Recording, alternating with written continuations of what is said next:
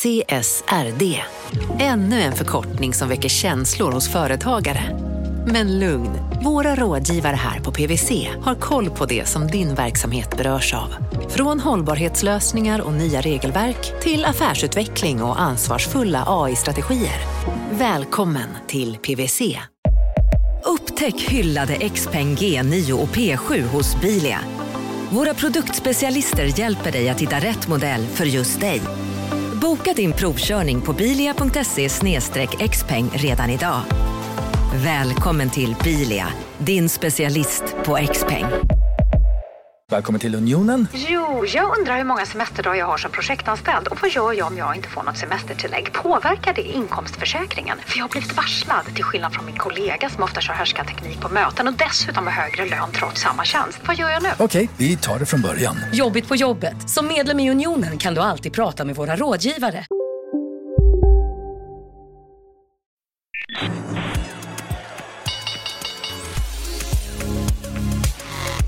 Det här är Affärsvärlden med Helene Rådstein.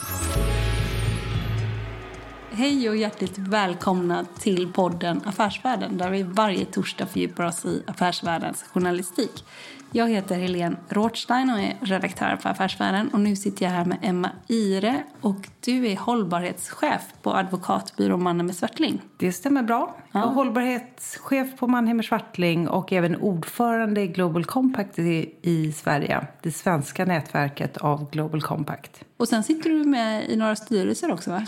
Precis. I Sjunde AP-fondens styrelse och en hedgefond som heter Nordkin är jag investeringsombudsman och sen även i Smarta Samtal. Mm. Och du har ett förflutet från Finansdepartementet? Precis. Eh, jag varit på Mannheimer Swartling i närmare fem år och innan var jag på Finansdepartementet och var ansvarig för att integrera hållbarhet i ägarstyrningen av de statliga bolagen. Hur var det att jobba med det där? Fruktansvärt kul. Ja, var det det? Ja. Eh, Eh, vi anställdes när eh, Peter Norman tillträdde som finansmarknadsminister och Erik Thedéen blev statssekreterare. Och då ville de vidareutveckla ägarstyrningen av de eh, statliga bolagen, eller bolag med statligt ägande. Och då anställdes jag för att få in hållbarhet i ägarstyrningen. Då var det fokus på hållbarhetsrapportering, att bolag skulle rapportera enligt GRI. Och jag ska inte ta hela den historien, men det vi gjorde det var att vi tittade på hur ägarstyrningen såg ut och så vidareutvecklade vi den genom att lägga stort ansvar på bolagsstyrelserna att fastställa ett fåtal strategiska hållbarhetsmål, att tänka mer strategiskt, fokusera på de frågor som, där de hade högst, störst risker och störst möjligheter att göra skillnad. Vad uppnådde ni på de här åren? Vi uppnådde att i rekryteringen till bolagsstyrelserna, eh, det var på den tiden 58 bolag, det är runt 50 idag, att man då tittade, var noga med att personer kom in med rätt värderingar, rätt mindset i frågorna och som förstod att hållbarhetsfrågorna inte var någonting som var kul att eh, läsa om eller titta på om man hade lust utan att det var en direkt affärskritisk fråga. Att det är en väsentlig risk för väldigt många bolag och inte bara för Telia eh, Company som de heter nu för tiden och Vattenfall utan även för bolag som Svenska Spel, Systembolaget, eh, även det minsta bolaget Göta kanal. Alla har olika risker inom hållbarhetsområdet. Så det blev ett tydligt eh, ansvar på styrelserna eh, att förstå de väsentliga riskerna och att hitta affärsmöjligheter kopplat till hållbarhet. Och sen när vi hade kvartalsmöten eh, med minister, statssekreterare och jag och några till brukar vara med då träffade vi ordförande, vd, CFO och hade alltid hållbarhet som första punkten på agendan. Och då så när, när man ska redovisa inför ministern och statssekreteraren kring hållbarhetsmål, strategier, resultat eh, då så vill man ju kunna leverera på det.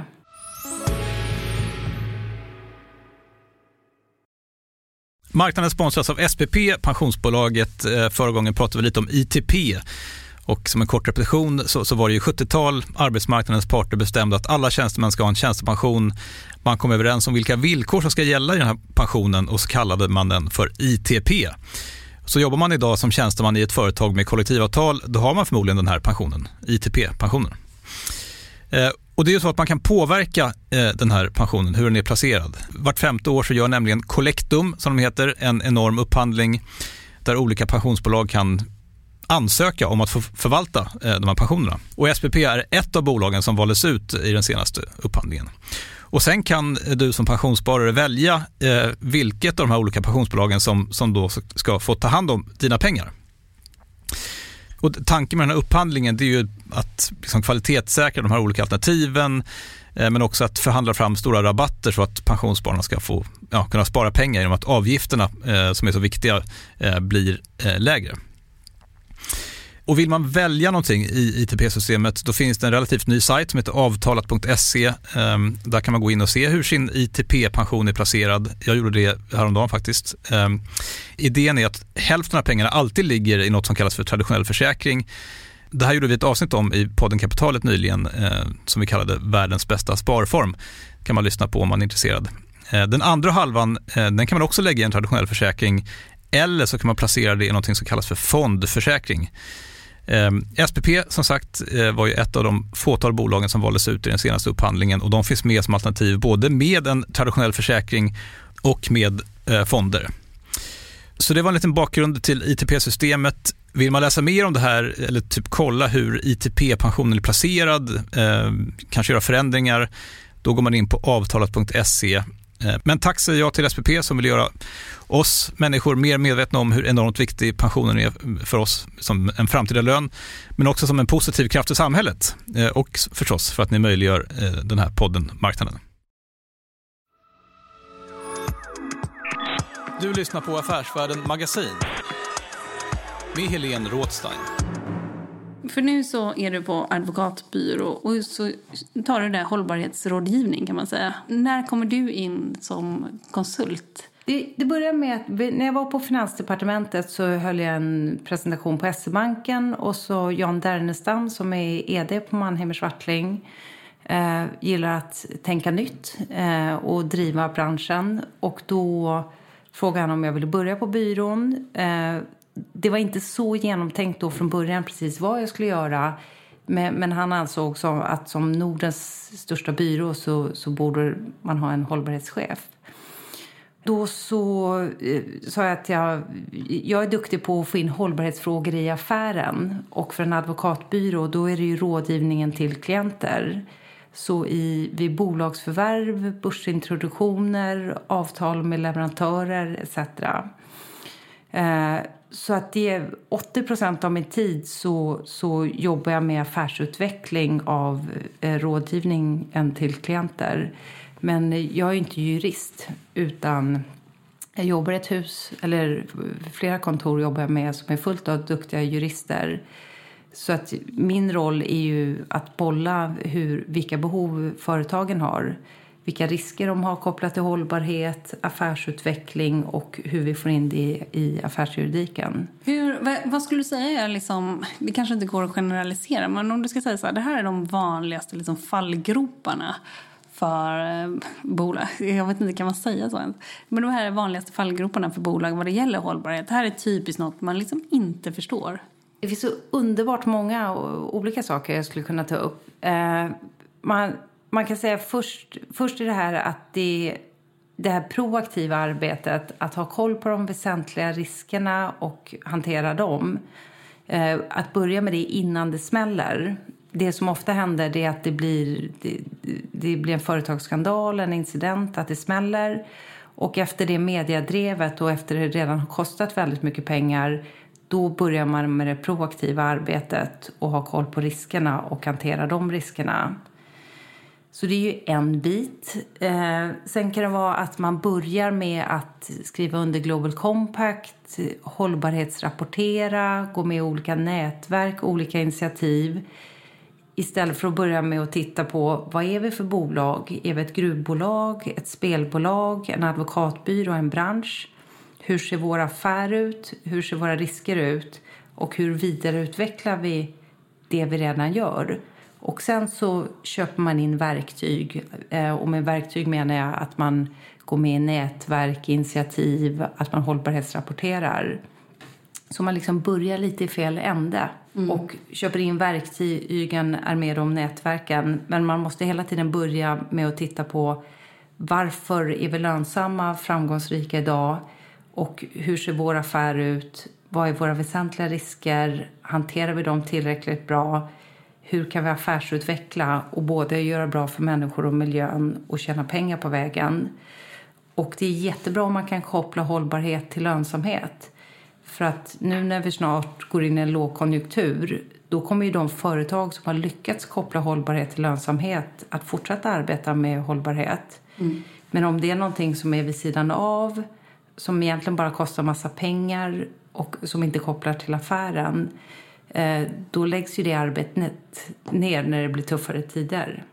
Vi var båda på ett vad ska man säga, seminarium som Stena Metall anordnade. Eh, om de, deras mål var i alla fall, lite skämtsamt nästan, eh, Zero Waste 2020. Mm. Det var ju flera, liksom, det var Stena Metall var där och Electrolux var där till exempel. Och, eh, men i alla fall, de har väl själva då försöker positionera sig och säkert också på allvar liksom, ta sig an den här avfallsfrågan eller liksom ta en position där för de håller ju på med det. Och jag vet också, jag intervjuade någon som jobbar där som sa till exempel något som vi aldrig hanterar eh, som vi alltid har sagt nej till, det är kläder till exempel. Det går inte att urskilja olika kemikalier från varandra. Så här, vi rör inte tex, eh, textil överhuvudtaget mm, mm. till exempel. Men att de också liksom kan hitta en nisch och så. Och en sak jag passade på att fråga när jag lyssnade på det här seminariet, det var senare så var det Jakob Wallenberg, ordförande i Investor, och eh, hur han då, eh, utifrån ägares perspektiv, vilket, liksom, hur man kan eh, trycka på bolagen till att göra vissa förändringar. Och detta var apropå att en på scen från ABB sa att vi skulle gärna vilja ha lite tyngre läxor från våra ägare vad det gäller hållbarhet. Så att hon som jobbade med hållbarhetsfrågor på ABB hade liksom tydliga mandat från ägarna i ryggen. Mm. Är detta, liksom, hur kan man som ägare påverka hållbarhetsfrågor? Jag har jobbat väldigt länge med de här frågorna nu och jag har jobbat för olika privata ägare, för staten som ägare och har även haft dialog med, med liknande aktörer i andra länder. Och om man går tillbaka 10-15 år så sa man att företag och investerare, de, de har ju inga, ingen liksom, moraliskt ansvar eller etik. De, de, de håller på med business. Nu för tiden så, så är alla överens om, eller de flesta, att ägare består av människor. Det är alltid några människor som äger företag i olika former. Det är några som sitter i styrelsen, det är några som sitter i ledningsgruppen, det är anställda personer. Och om du och jag är ägare i ett företag, eh, då så då har vi ju dels så vill vi kanske inte äga ett företag där mänskliga rättigheter kränks, där det är barnarbete, tvångsarbete, där man betalar mutor. Så dels kanske vi har våra liksom, etiska övertygelse. Men sen dessutom så har vi investerat i ett bolag eller äger ett bolag, då vill ju vi att det bolaget har koll på sina risker och hanterar de riskerna på ett bra sätt. För vår tanke är ju inte att det verkstadsbolag eller detaljhandelsbolag vi investerat i bara ska tjäna pengar ett kvartal eller ett år. Utan hållbarhetsriskerna kommer in som andra typer av risker eller affärsutveckling. Och där, min väldigt tydliga erfarenhet är att det handlar om okunskap. Inte så mycket längre, men tidigare. Att ägare inte var, hade kunskap om hur det såg ut i gjuterier i Indien eller i leverantörsled i Bangladesh eller Sri Lanka eller hur omfattande korruptionen var i eh, Ryssland eller Kina. Och om du inte har kunskap om en fråga då är det svårt att ställa krav på att det bolaget du är investerat i eh, ska hantera frågan på ett bra sätt. Men där menar du att där har liksom stora professionella ägare, eller vad man ska säga, de har blivit också bättre på det här? Ja, det, det har hänt Eh, extremt mycket eh, under senaste tio åren. Men framför allt under senaste ett, två åren tycker jag det har hänt väldigt, väldigt mycket. Och jag tror det handlar om flera saker. Dels att det är så tydligt att vi har enorma utmaningar när det kommer inte bara till klimat utan e- även till andra miljöfrågor. Men också att få in personer som är långt från arbetsmarknaden i arbete kring flyktingsituationen, psykisk ohälsa, olika typer av hållbarhetsfrågor. Så att ägare, företagsledare, personer i styrelser är ju som alla andra medvetna om att det här är utmaningar vi måste lösa. Och dessutom är det här affärskritiskt för oss. Att om vi ska finnas kvar på marknaden, om vi ska hantera våra risker på ett bra sätt och hitta vår roll, eh, vidareutveckla vår affär så måste vi förstå frågorna, vi måste ha kunskap och vi måste hantera frågorna. Ja, vi ska strax lyssna på intervjun med Jakob Wallenberg. Jag vill bara faktiskt bara lägga in här, för jag tror inte det är med på band. Han sa ju också från scen eh, liksom att det, vi har inget val. Alltså vad det gäller hållbarhet så har man inget val längre. Liksom det här är något som man bara måste ägna sig åt. Och här handlar det också, det här var väl också något om cirkulär, cirkulära flöden tror jag. Va, att, att man ser hela... Ibland fokuserar vi på att vi, vi ska lämna in våra pantflaskor eller inte lämna in gamla kläder. Men, men det handlar ju om att tänka till redan från början. Att när man kommer på en ny produkt eller designar en produkt då måste man designa den på ett sätt så det går att återanvända materialet. Att det går att plocka isär materialet och sen återanvända det. Och sen är det bra om produkten håller så länge som möjligt. Sen att det går att plocka isär den på ett bra sätt. Men sen att någon köper de, det materialet man återvinner. För annars har man ju massor av metall eller plast eller annat material. Men det måste ju gå att sälja vidare och återanvända.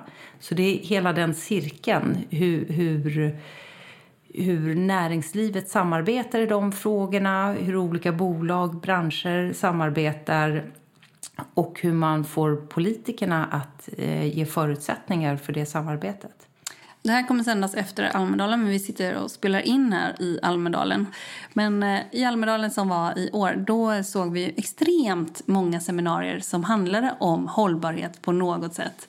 Liksom, vad, vad, vad var det för typer av eh, diskussioner så, som du liksom fastnar för? Och tycker du att det finns något, att det är liksom ett buzzword, eller ser du på riktigt liksom att nu, nu börjar det hända saker här? Jag tycker hållbarhet har, har varit väldigt centralt många år. Och att det har varit många seminarier just om hållbarhet, men för varje år ökar det. Det som är skillnad är att när det började för fem sju år, år sedan då var det ideella organisationer som Diakonia, Amnesty, fackförbund, konsumentföreningar som pratade hållbarhet. Och så bjöd de in företagsledare som ibland ville komma, ibland inte ville komma. Ställde dem mot väggen. Och diskussionen var på en, jag vill inte säga låg nivå, men ganska mm, basal nivå. Om man jämför det med hur det ser ut i år så är det dels nästan svårt att hitta ett företag, en investerare, ett försäkringsbolag, pensionsbolag som inte pratar om hållbarhet utan det, det är näringslivet som driver frågan nu. Och det är nästan alltid vd, ordförande, någon från styrelsen, advokater eh, som pratar om de här frågorna. Så du har liksom från att man ställer näringslivet, investerare mot väggen så har de tagit stafettpinnen, eh, lärt sig massor om frågorna och börjat springa på bollen. Så att jag tycker de, näringslivet är den starkaste kraften just nu. Och det är inte Amnesty eller Greenpeace eller andra ledsna för utan de applåderar ju. Eh, det är ju precis det här alla önskade skulle hända. Och eh, vad gäller politiken då? Hur länge är den till här? God vilja, men, men jag tycker det går mycket snabbare inom näringslivet och det händer verkligen saker. Emma Ire, hållbarhetschef på Mannen med Svartling. Tack för att du tog dig Eh, marknaden sponsras av Karla. Eh, vi pratar ju en hel del om bilar här på kontoret. Eh, Karla har ju skapat, skulle jag säga, det som är standarden för hur man idag köper och säljer bilar på nätet. Kort bakgrund bara. Karla säljer och leasar begagnade elbilar och laddhybrider på karla.se. Alltså en helt digital upplevelse. Och man har gjort det här med ett nästan maniskt fokus på vad en bilköpare faktiskt behöver. Jag gjorde ju en intervju med en av grundarna, Patrik Illerstig, i marknaden här eh, ganska nyligen, eh, daterad 25 mars, om man vill lyssna på den. Eh, men där berättar han hur de kom in i det här lite från vänster för att försöka uppfinna hela den här liksom bilköpupplevelsen från början. Och de har idag, vilket är rätt otroligt, 4,8 i betyg eh, på Trustpilot. Jag, jag har sett många företagssidor på Trustpilot, men det här är nog bland eh, det bästa jag någonsin sett faktiskt. Man kan sälja bilen till Karla också. Eh, då går man in på karla.se, delar lite info om bilen, sen får man en gratis värdering och ett bud. De hämtar bilen helt gratis i hela Sverige och så har man pengarna på kontot i samma stund som de hämtar bilen. Det är grymt. Eh, så ska du köpa en ny bil eller sälja din gamla, eller båda delar för den delen, gå in på karla.se och eh, kolla. Alltså karla.se och Karla stavas med C. Tack så mycket till Karla. Stort tack. Och nu kommer intervjun med Jakob Wallenberg. Du lyssnar på Affärsvärlden Magasin med Helene Rådstein.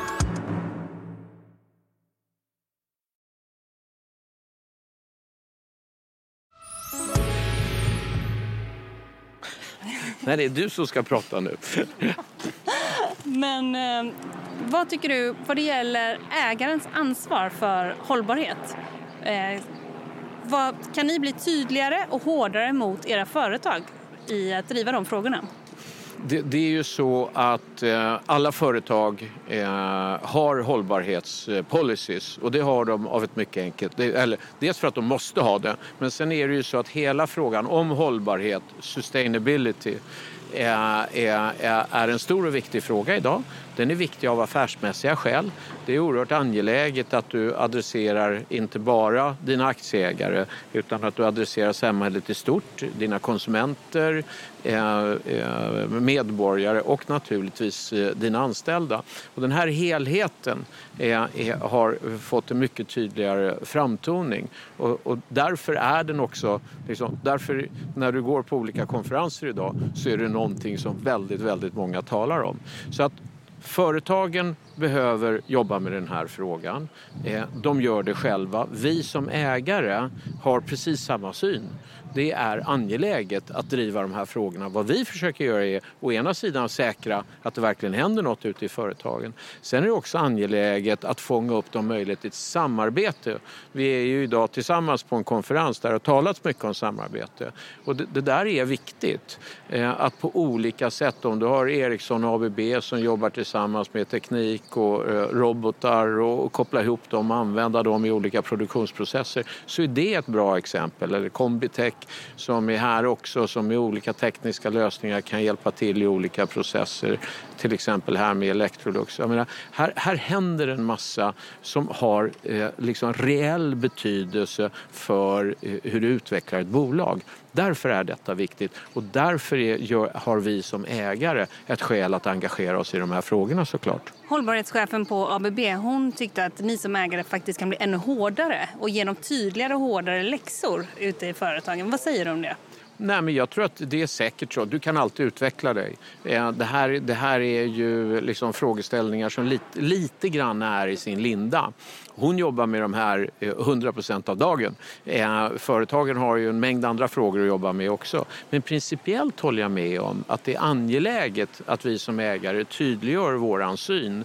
Eh, och det gör vi också. Sen kanske det tar ett tag innan det når fram till olika individer inne i företagen. Det får man ha viss respekt för.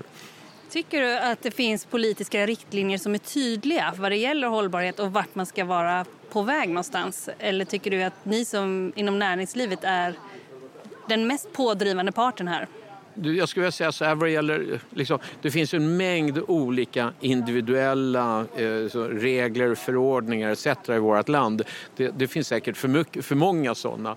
Men just att samla ihop saker och ting och eh, just kring sustainability och göra en, en affärsfråga av det som i sin tur påverkar det individuella bolaget men därför också samhället. Eh, där, där, finns det säkert mer att göra, om inte annat av en dialog mellan eh, liksom den, den, som sätter lagar och förordningar, det publika, respektive företagen. Och, och jag tror poängen är det, den stora poängen är det här handlar inte om att någon gör rätt och någon gör fel utan det handlar om att det här är någonting som är vardande, som är utvecklande. Och här ska man ju, här ska man ju inte liksom peka finger åt varandra utan det handlar mer om att samverka, tala med varandra. Därför gör man inte det, och det tycker jag är jätteviktigt, eh, så tappar man bort det faktum att här sker stora förändringar i samhället just nu. Vi har inte svar på exakt hur saker och ting ska göras. Men vad vi, vad vi behöver göra är att samverka, att lära oss av varandra så att vi inte ser konkurrenter i andra länder på andra ställen konkurrera ut oss och, och, och så tappar vi initiativförmågan. Så jag är mindre så att säga negativ och ser mera möjligheterna och, och samverkan. Och det är samverkan mellan det privata och det publika och det är samverkan mellan de olika privata aktörerna. Det var ju något som nämndes här, att ni har något på gång med politiker. Va, va, vad är det för någonting? Nej, men vi, vi jobbar eh, med något som heter Forum för omställning. Eh, och det syftar till att adressera frågan, nu talar vi digitalisering eh, och artificial intelligence och, och frågor kring där. Där det, ju, det, det, det finns en oro för att digitaliseringen leder till arbetslöshet. Eh, och då eh, har vi en samverkan mellan alla de olika aktörerna eh, som syftar till, alltså vi talar politiker, fackföreningar, företag, intresseorganisationer, där vi samlas för att tala om liksom, hur ska vi hantera de här frågorna, hur kan vi få en bra dialog parterna emellan för att adressera eventuella problem. Men också kanske för att öka kunskapen hos de olika parterna, att det kanske inte alltid är ett problem, det kanske till och med är en möjlighet verklighet. Men om jag läser tidningarna idag då blir man ju rädd och tror att det här är, liksom, det är bara risker. När det är, i, i min professionella gärning så ser jag alla möjligheterna. Eh, så att eh, det, det, det, det, handlar om att skapa eh, samverkanstillfällen och det jobbar vi på och, och har ett sådant projekt där vi jobbar med alla de här parterna. Och det handlar också om svensk konkurrenskraft på sikt, förstår jag ja, rätt det är också? Helt, det, det, jag är affärsidkare. Ja. Jag representerar ett börsnoterat företag. Vårt yttersta syfte är naturligtvis att leverera en bra avkastning genom att lyckas med den här balansen. Sustainability, eh, corporate social responsibility, ta hand om alla de olika eh, eh, intressenterna i samhället. Det är absolut fundamentalt för oss. Mm. Det finns ju också en fråga som du har drivit lite grann. Eller jag såg någon debattartikel vill jag minnas. Det var att vi kanske är lite naiva vad det gäller utländska investeringar i eh, svenska företag. Vad, det, det, är en va, helt annan fråga. Ja, inte med dagen nej, att göra nej, överhuvudtaget. Nej. Men jag ska gärna svara i alla fall. Okay, okay. Kan, kan du inte göra det? Saknas det liksom en nationell strategisk näringslivspolitik skulle du säga? Nej, det sa jag absolut inte. Nej. Nej. Eh, så det, de orden får du inte lägga i min mun.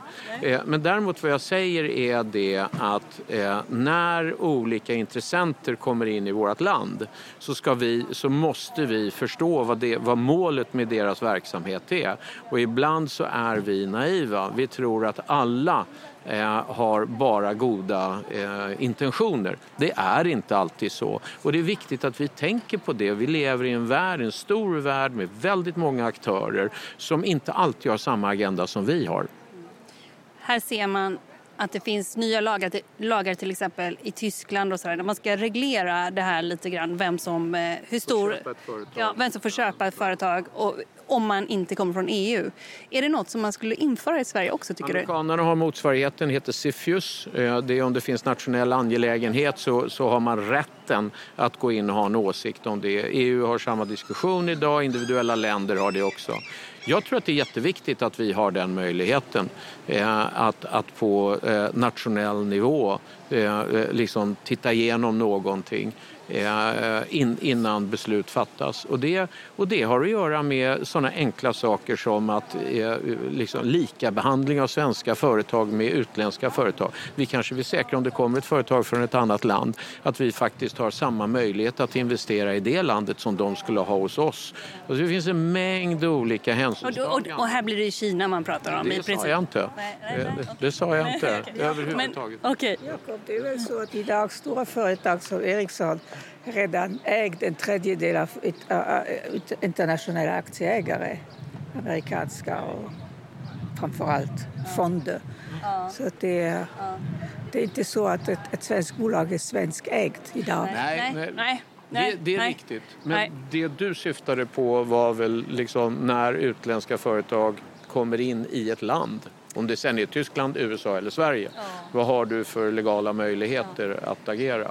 Och i Sverige, Sverige ligger ganska öppet som Schweiz ungefär. Man är ju ganska liksom unik på det sättet ur ett internationellt perspektiv. Och vad jag säger är det att vi ska fortsätta vara öppna men vi ska inte vara naiva. Sverige ska inte få mer protektionistiskt näringsliv. Det är, det, det är upp till lagstiftaren ytterst att ta ställning till det. Och jag säger är att vi ska inte vara naiva.